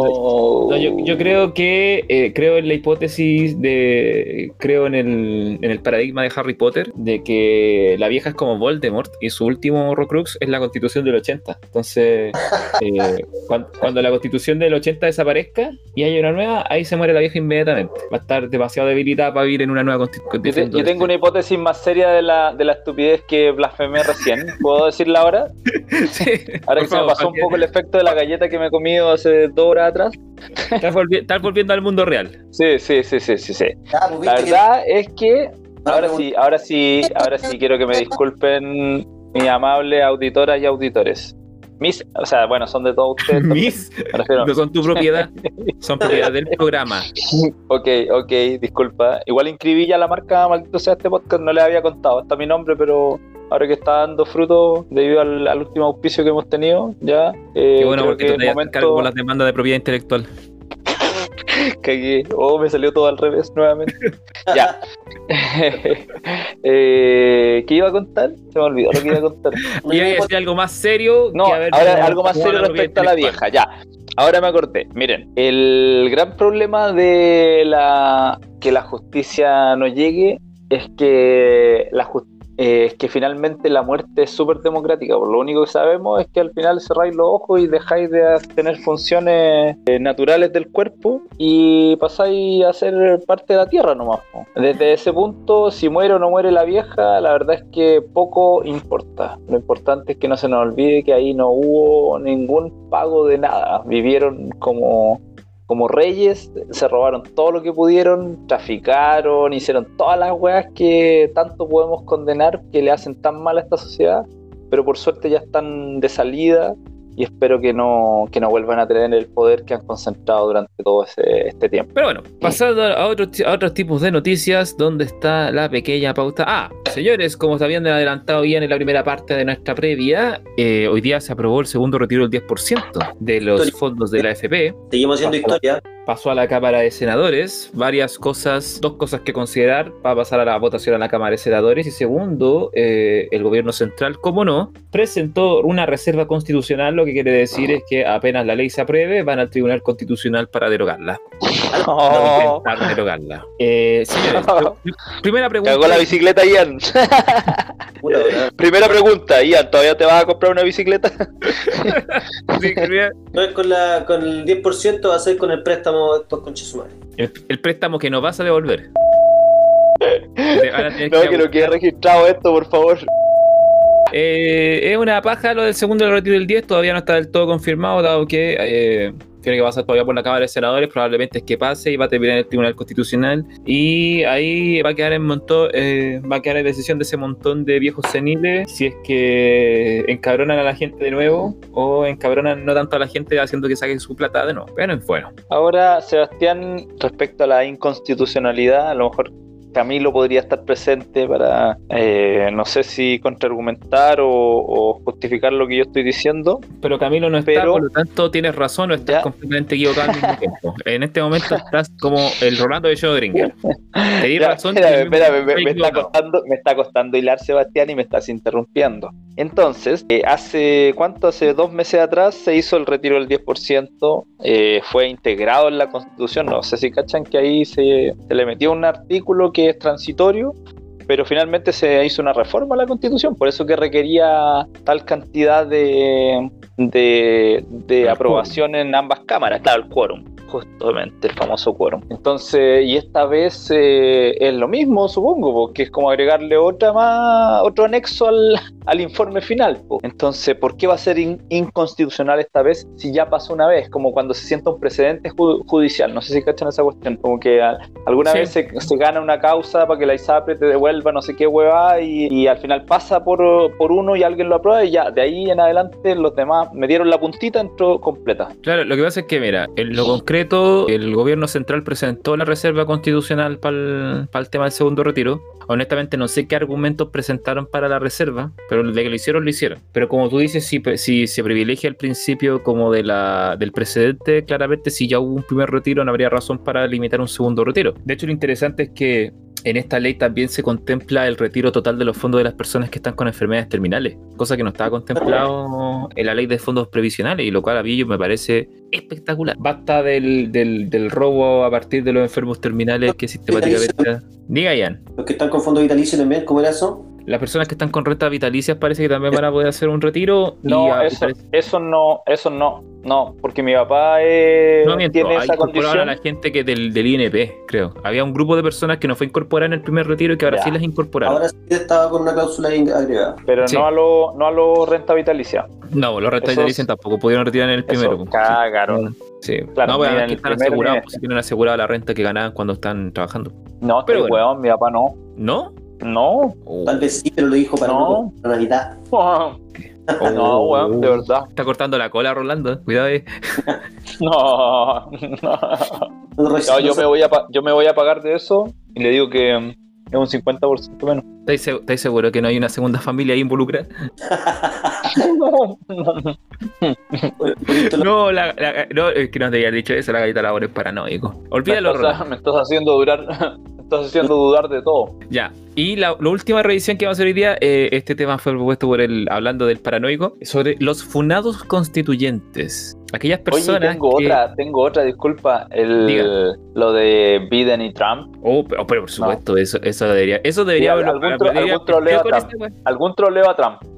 Eso sí, mira, primero que todo, la noticia es, finalmente se decidieron las elecciones de Estados Unidos, eh, Joe Biden alcanzó la cantidad de votos eh, del colegio electoral que necesitaba para ser proclamado como presidente de los Estados Unidos. Donald Trump niega la, la- victoria de Biden acusando fraude electoral. Bueno, ahí tiene una cagada más o menos con el tema de, que, de cómo va a asumir Biden. Oye, pero serían votantes del 1800, pues, weón. Es que el tema está en que, la, bueno, es una cagada que tienen que resolver los gringos. Mi punto está en que quiero apelar a las personas que suelen como dárselas de... No sé cuál es la palabra que estoy buscando en este minuto, pero que es que, que, tienen que tienen a dar ese mismo ese argumento, así como, ¿por qué nos van a importar a nosotros las elecciones de los gringos si eh, tenemos que lo que pasa en Chile, la hueva? Eh, yo a esas personas me gustaría decirles que si a ustedes no les interesan quién va a ser eh, la cabeza de gobierno de la economía más potente del mundo después de China, háganse ver.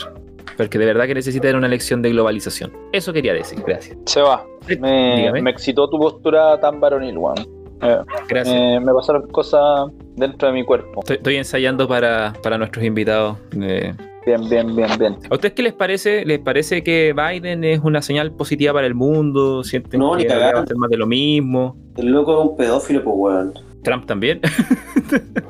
Sí, pero a Trump se le nota menos, pues, weón. El otro sale ante las cámaras besuqueando cabras chicas por todos lados, culiado. Sí, son un asco. Yo creo que aquí el gran perdedor fue Bernie Sanders. pues, se perdieron el feroz candidato socialdemócrata a los gringos por votar por un viejo boomer como Joe Biden. Es como cuando se era cuando quedó como Frey con Piñera. Horribles los weones, los weones con las son dibujadas. De hecho, es curioso, o sea, no sé si se dieron cuenta que las dos veces que ha ganado Piñera, ganó contra candidatos hombres que eran como peores nada. Sí, po. Porque la primera vez quedó Pi- Pi- Piñera con Frey. Claro, Piñera como- Frey por segunda vez. Y después, como- Sí, y po. después fue como... Coincido contigo, Seba. Era como imposible, que era tan malo el otro que era imposible como. Puta, tú decir, qué weá, así como. Yo esa vez anulé. Yo no, no estaba dispuesto a tener que elegir nuevamente entre la weá menos mala, entre la caca, pero así el ultra mega así podría, como era Piñera, y la caca podría, que era Frey, Frey Ruiz. No, ese de... En ese entonces estaba Felipito todavía vivo.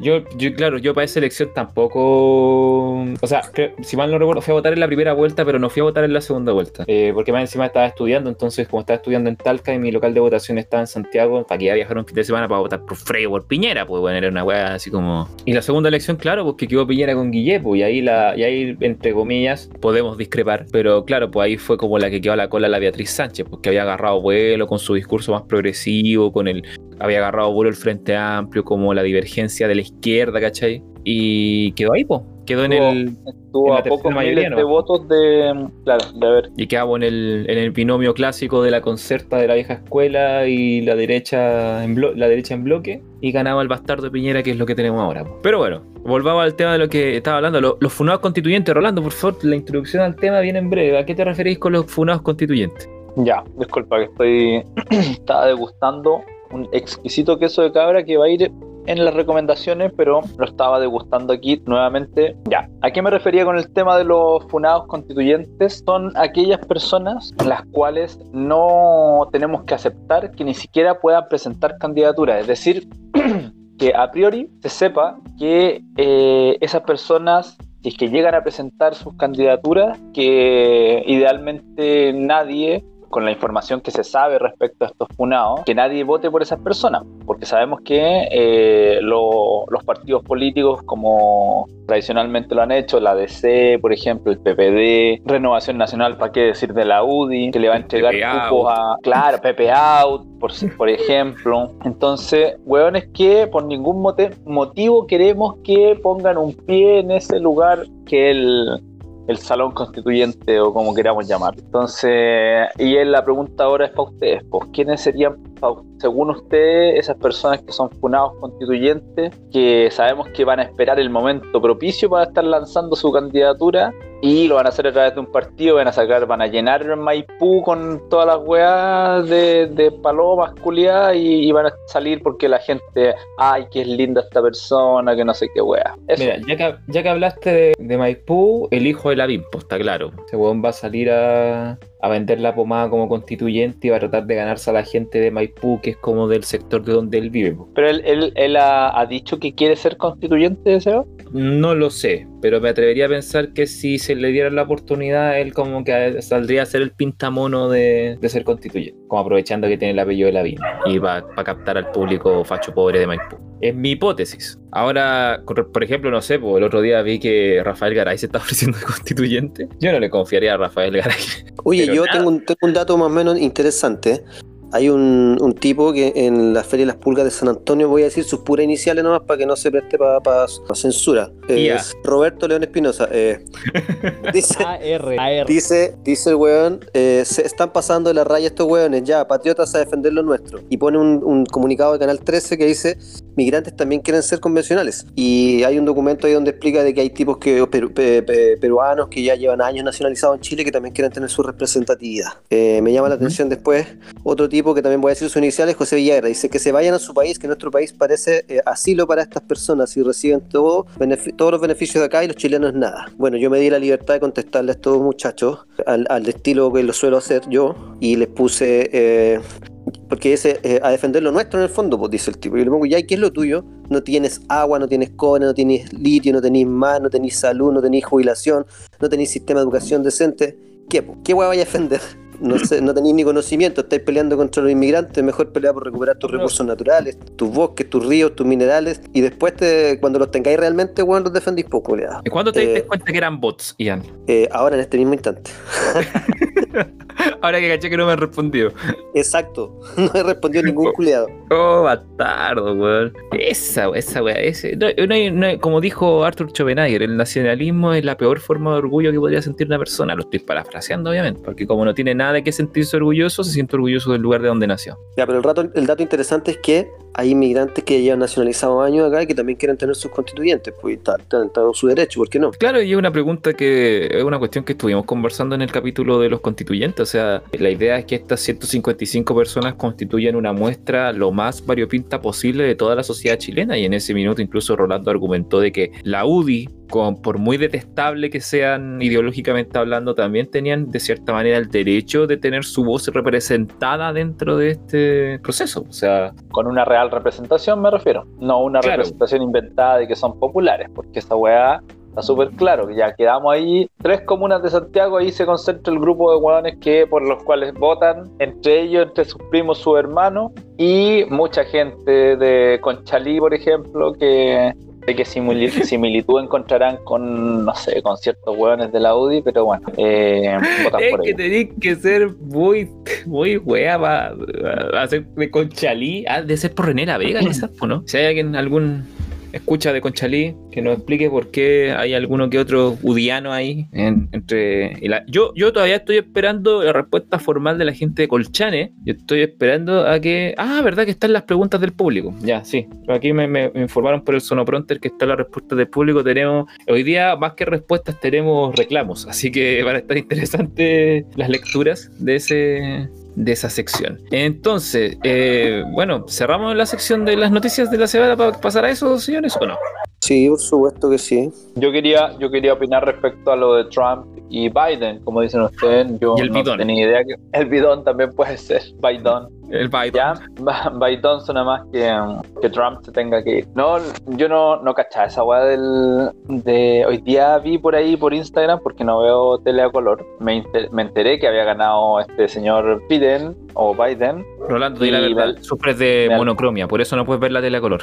Ya, lo- no lo quería decir para que no se rían de mí. Yo sé que ustedes hacen bullying. Todo No, sí, la verdad, yo entiendo lo que es tener una Pero yo- discapacidad Yo sensorial. a priori, a priori me alegro que se haya ido Trump, lo encuentro una persona peligrosa, que tenga ese poder, una persona que ha demostrado tener eh, una cierta, sí, alguna psicopatía, no sé, algo, algo hay ahí. Me, me llaman mucho la atención las personas que son mega multimillonarias, como que siento, de verdad no tengo nada contra la, voy a poner, no tengo nada contra los negros, no tengo nada Pero- contra los cuicos, los cuicos, porque he conocido varias familias que son la raja y que son súper cuicas, pero no son mega millonarios, ¿cachai? Son buenos que ha ido bien, que han hecho sus negocios, no sé a cuánta gente se han cagado, pero bueno, ya han hecho sus negocios, tienen sus monedas y son la raja, po. Pero estos mega millonarios y que tienen eh, necesitan además el poder político, como es Trump o Bolsonaro, Piñera. Bezos, Mark Zuckerberg, George Soros. Claro, y tan- tanta acumulación, tanta acumulación de poder, así yo digo, chucha, ¿qué, qué pasa ahí en esas mentes de esas personas? ¿Por qué necesitan tanto? Así que solamente un llamado de atención, no tengo idea lo que es, es esa persona Biden, pero me alegro que haya salido Trump del poder así. Con- para esto para cerrar, eh, como para reflejar, en- para Podríamos cerrar hablar de la vacuna. Ah, hoy sí, buen punto. Hoy día, al día de ayer o el día de hoy, no estoy, al día de ayer, la compañía farmacéutica norteamericana Pfizer anunció que habían, en habían logrado un ensayo clínico de una vacuna para el COVID con un porcentaje de efectividad por sobre el 90% y quedó, pero la zorra en todos lados. Las acciones, el precio de la bolsa de valores gringas se dispararon las acciones, el precio del dólar se disparó, excepto en Chile, que lo estabilizó el hecho de que el posible retiro del 10%, pero, al pare- pero por lo que se ve, podrían haber eh, luces de que hay una vacuna contra el COVID antes de lo esperado. Entonces, ahora claro, podemos caer en las suspicacias de siempre, de que hay una conspiración detrás de las farmacéuticas para apropiarse la propiedad intelectual de la vacuna. y de Oye, no es una conspiración, pues Sebastián ha sido varias Es un hecho. veces, Un hecho varias concreto, veces un hecho, claro. Claro, ahora que se vuelva a repetir, no, ten- sí, bueno, no tenemos evidencia que se vaya a confirmar ahora. Tenemos que pensar que puede, puede ser eso, puede ser lo otro. ¿Cómo lo vamos, lo vamos confirmando con la prueba empírica? Pues si en realidad llega la cuestión o la prueban en varias partes y hay un análisis respecto a eso, ya la verdad Claro, es que sí, para- tenemos que asumir que hay algo cierto ahí. El peer, re- el peer review, en el fondo, ahí. Eso. mandar muestras para otros lados y probar la efectividad multicultural y que no haya sesgo específico. y todo eso. Ahora que Pero- se va a forrar Pfizer, se va a reforrar. Uh, no, espérate. No, yo creo que va a pasar que se va a filtrar la fórmula, algún hacker soviético se la va a robar y va a empezar a producir la vacuna en Rusia, así la versión a cuenta. Hacker, hacker indio, yo creo. Sí, un, Más un que- hacker hindú ahí como con, con un nombre curioso. Pero bueno, eh, íbamos a tener las preguntas del público, pero esta sección de maldita sea esta con los reclamos de la semana y el primer reclamo de la semana lo recibimos, o sea, no lo recibí, me llegó no sé cómo a través de Anchor de un tal de la comuna de Colchane, que dice más o menos así, con usted quería hablar, ustedes, montón de sinvergüenza, de seguro son todos comunistas, comunistas Ojo que él escribió comunistas con K, no sé por qué. Usted diciendo que en Colchane ganó el rechazo porque somos todos fachos pobres, cuando en realidad hemos sido abandonados por el gobierno desde la vuelta a la democracia. Yo les exijo que ustedes se disculpen públicamente con la comuna de Colchane y sus ciudadanos, sobre todo con aquellos que queremos lo mejor para la patria. Firma atentamente. Uh.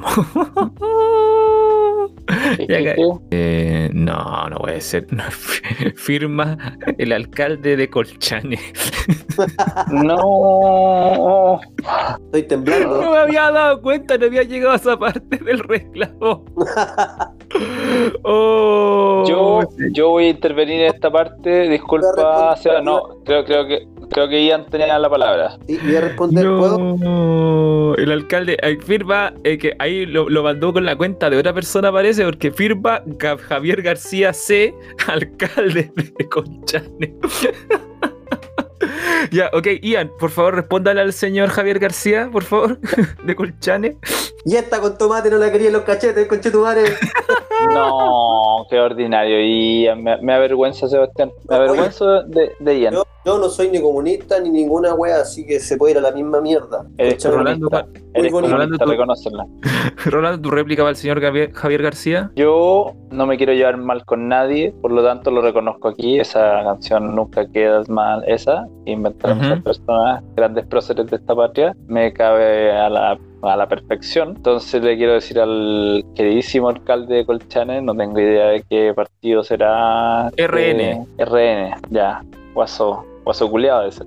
Pero bueno, igual le quiero decir que podemos estrechar lazos, podemos invitarlo a este podcast. Sabemos que va a querer eh, ir a la reelección o alguna hueá política, porque en general todos estos buenos viven de la política. Me incluyo en eso. En algún momento quiero sacar réditos de la, de la política, obviamente. Quiero vivir de Y- Claro, claro, quiero que esto sea una carrera política, eh, una cuestión. Entonces, eh, que, que estrechemos lazos con, con el queridísimo señor, ¿cuál es el, cuál, Gumercindo? ¿Cómo se llama el señor? Javier, no, Javier García Choque. Javi Loco, Javier Cortés, Javier, Javier Cortázar, perdón, Javier Cortázar, un, un amigo. Disculpen, me confundí. Sí, sí, creo- va por ahí. Todo, no, no hay, no hay Javier que sea bueno. Algo así, algo así.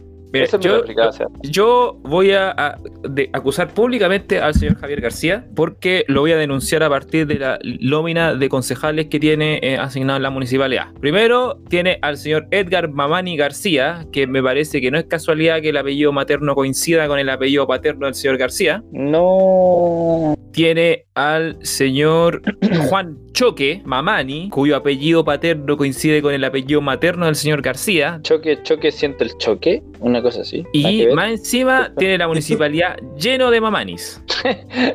Son todos unos mamanis. Son No, todos ma- mamani. Edgar Mamani, Isidro, Isidro Chayapa, Juan Ca- Jaime Castro Castro, Arturo Mamani, Juan Choque Mamani y Domingo Mamani Mamani. O sea, aparte de corrupto, aparte facho pobre, aparte de retraso, perdón, rechazo, entogámico. Debería darle vergüenza, señor García del Choque. He dicho, vamos a pasar a revisar el- el segundo reclamo, que esto viene de una cuenta que nos comentó en Instagram, que era una cuenta falsa porque borró inmediatamente el comentario, que dice más o menos así. Así los quería pillar montón de hueones. Querían censurar mi nombre de su programa y alcancé a escuchar que estaban hablando de mí. Chucha. Lo único que les voy a decir, montón de envidiosos, que no hay forma de que me puedan parar. Y pobre de ustedes que se me crucen porque los voy a funar y los voy a hacer cagar, sobre todo a Ian. Sebastián me dio, Sebastián me dio miedo esto.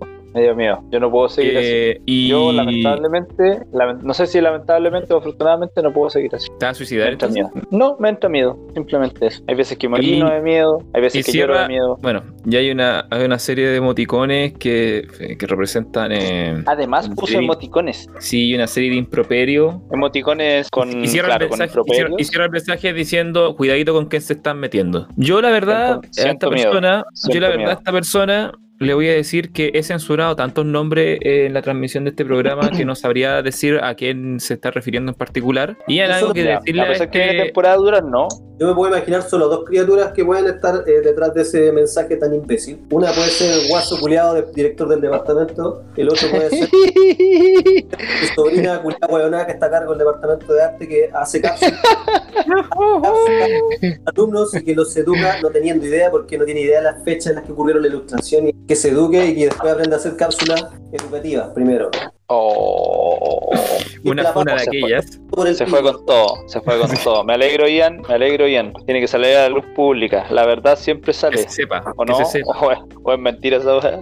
La verdad siempre sale cuando ya nadie. Es una, es una paradoja, es una paradoja que sea una mentira. Eh, bueno, eso, algo más que quieran decirle a este molesto. Yo quisiera decirle, sí, yo eh, a quien sea, yo le voy a solicitar que la próxima vez que quiera emitir, y esto va para cualquier persona que quiera emitir un reclamo contra nuestro podcast, tenga la bondad de enviar un pack de fotos eh, con el proceso, para que por último recrear la vista mientras leo la cantidad de puteadas que nos escriben. Eso sería. No, Sebastián. Menos, menos, menos, porque van a llegar puros penes flácidos. La Es verdad verdad, que. no, ignore lo de los packs, entonces dejen, no, no nos envíen reclamos, envíennos solamente felicitaciones y que lo hacemos muy bien. Ya, sí.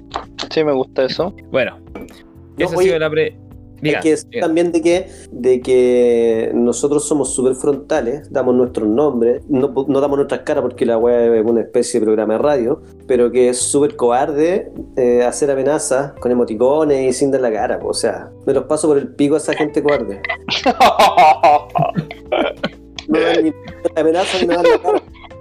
me lo paso por el pico. que- Uy, el Ian.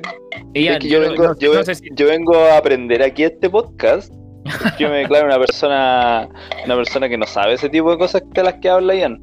Y amenazas yo no me sé si paso por el tú- pico, yo no perro sé si tú culiado quisieras bastardo. pasarte- Yo no sé, Ian, si tú quisieras pasarte por tus genitales a las personas que nos reclaman en el podcast. Yo, de verdad. Yo al menos, eh, a- yo al menos no.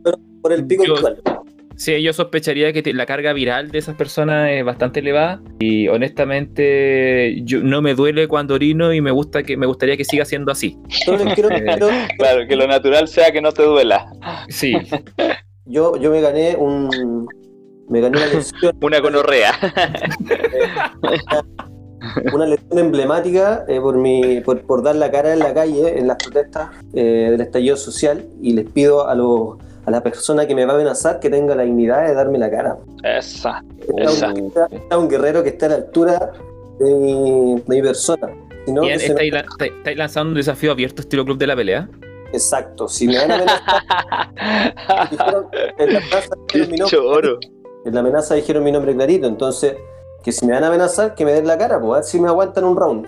Ian, Oh. yo quiero que tú aquí, en esta previa, digas dónde y cuándo vas a estar esperando ese cobarde que te amenazó por redes Eso, sociales eso. Eso, y vamos a hacer un, vamos a hacer un envío en, en Instagram.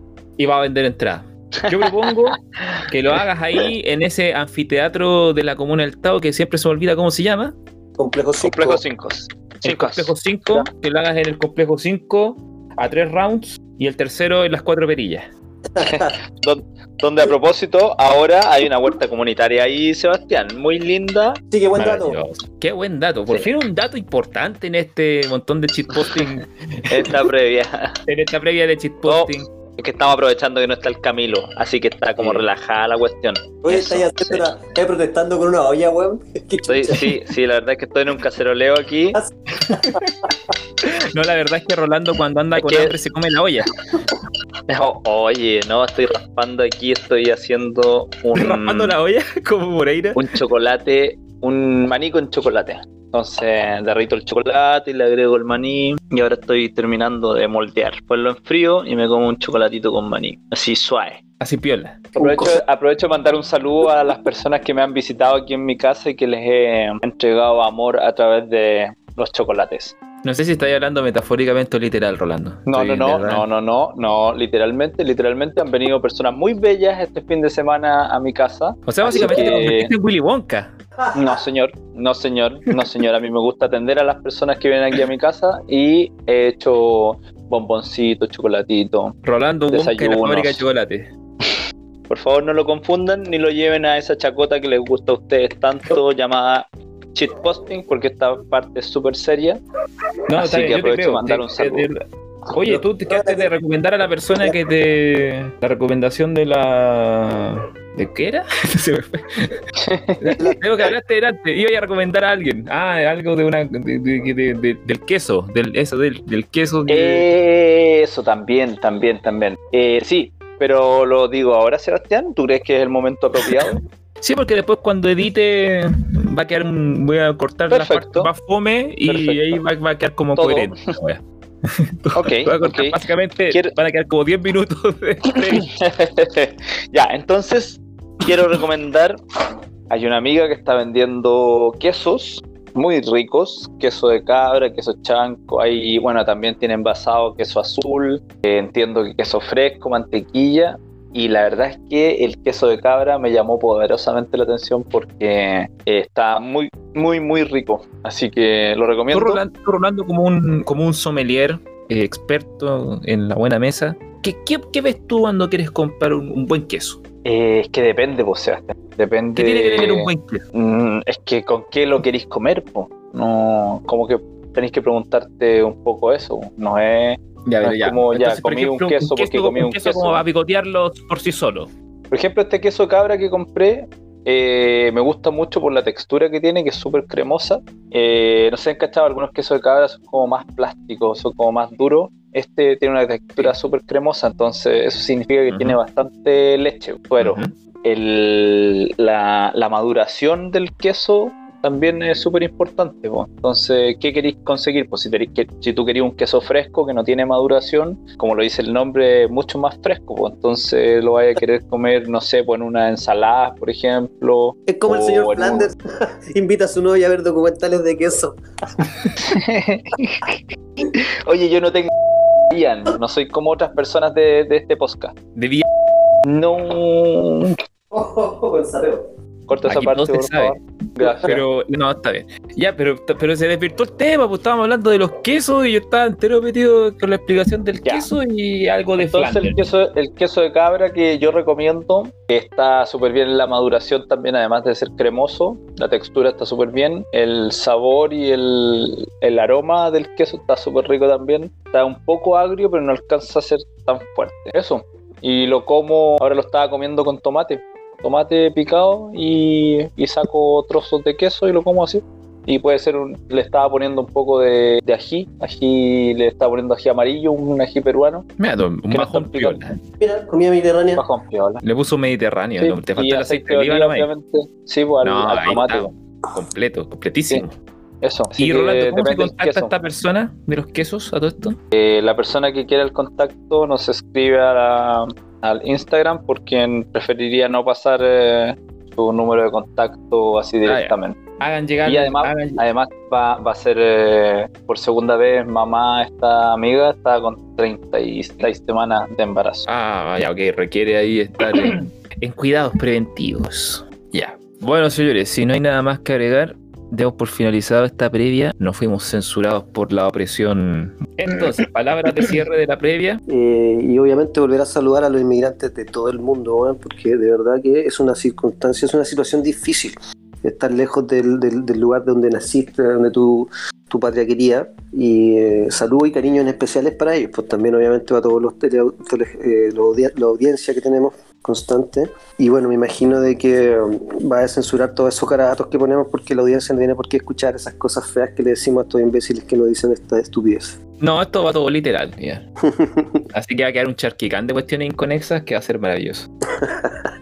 Compadre Rolando. Sus palabras de cierre. Sí, me, me pillaste, Sebastián. Está, está conectado en otra cuestión. Mis palabras al cierre, no, no, no ahondamos mucho en el tema de los funados constituyentes. Quisiera que esta- estu- nos mantuviéramos atentos, atentas a, a todas estas cuestiones que, digamos, pueden ensuciar el proceso constituyente, que no, no, Ujú. no nos quedemos con, con que solamente vamos a ser votantes, porque no tiene que ser así. Instigar a que aquellas personas que quieran ser constituyentes participen o tengan eh, conexión con lo que son las asambleas, los cabildos, las juntas de vecinos, toda la cuestión orgánica más de base, que eso es lo que necesitamos para poder eh, eh, seguir teniendo institucionalidad, al menos en este país, que creo que por ahora es lo que, lo que estamos acostumbrados más o menos a, a vivir y que nos puede dar buenos réditos si es que lo sabemos distribuir, que eso, esas son mis palabras al cierre, Sebastián. Maravilloso. Bueno, no tengo Seba, idea decir. revisa tu micrófono. De nuevo se está cortando. Sí, por eso me están saboteando los poderes fácticos. Así que nada que decir.